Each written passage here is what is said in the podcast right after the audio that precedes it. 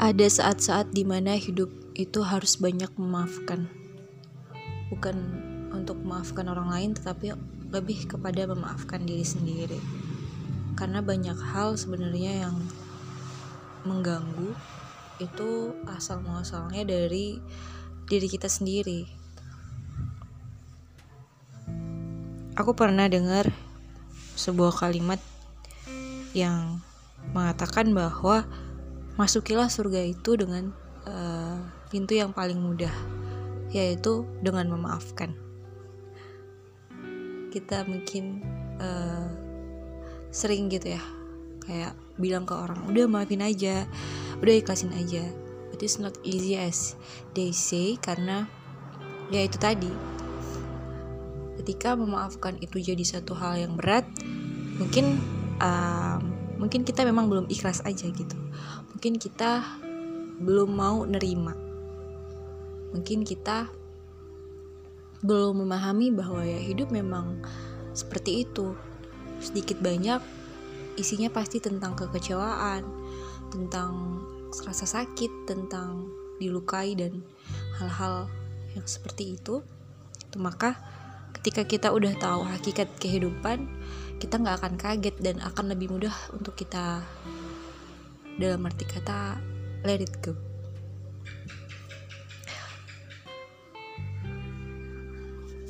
balik lagi tentang memaafkan bahwa kebanyakan luka itu sebenarnya berasal dari kesalahan kita dalam menaruh harapan. Aku pernah uh, baca kayak gitu ya. Tentang orang yang bilang jangan berharap sama manusia. Terus ada yang jawab, ya terus mau berharap sama siapa? Kayak something like ke kenapa nanya lagi? Gitu kan. Manusia itu kan memang lemah terbatas serba kurang. Nah maka manusia rentan untuk mengecewakan manusia. Ketika kita bicara manusia berarti kita juga bicara tentang diri kita sendiri. Jadi itu bukan sesuatu yang baru-baru banget gitu.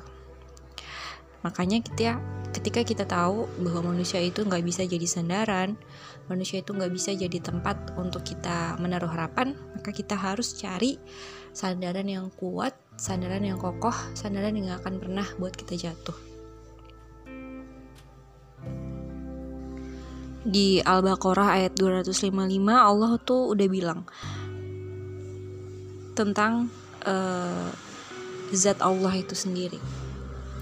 Jadi Allah bilang uh, Allah tidak ada Tuhan selain Dia yang maha, maha hidup yang terus menerus mengurus makhluknya tidak mengantuk dan tidak tidur miliknya apa yang ada di langit dan apa yang ada di bumi tidak ada yang dapat memberi syafaat di sisinya tanpa izinnya dia mengetahui apa yang di hadapan mereka dan apa yang di belakang mereka, dan mereka tidak mengetahui sesuatu apa pun tentang ilmunya, melainkan apa yang dia kehendaki.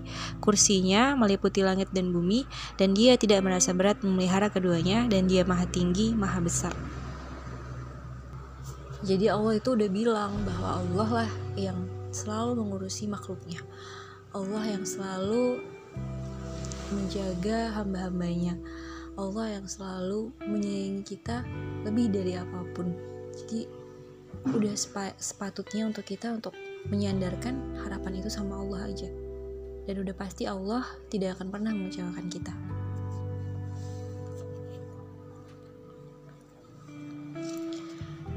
karena capek gak sih jadi orang yang baperan ya kan? Jadi orang yang selalu memendam kemarahan. Kita jadi uh, stuck di satu fase aja gitu. Kita nggak bisa melanjutkan kehidupan lah ibaratnya. Kita selalu terjebak di dalam dendam di dalam kekecewaan dan itu rasanya menyiksa gitu.